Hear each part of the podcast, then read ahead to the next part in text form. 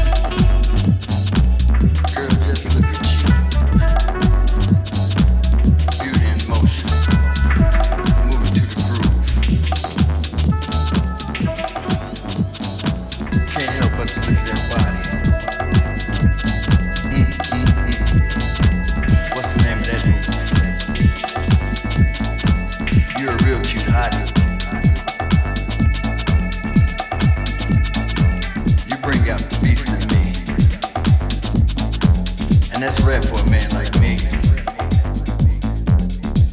You know you're bad.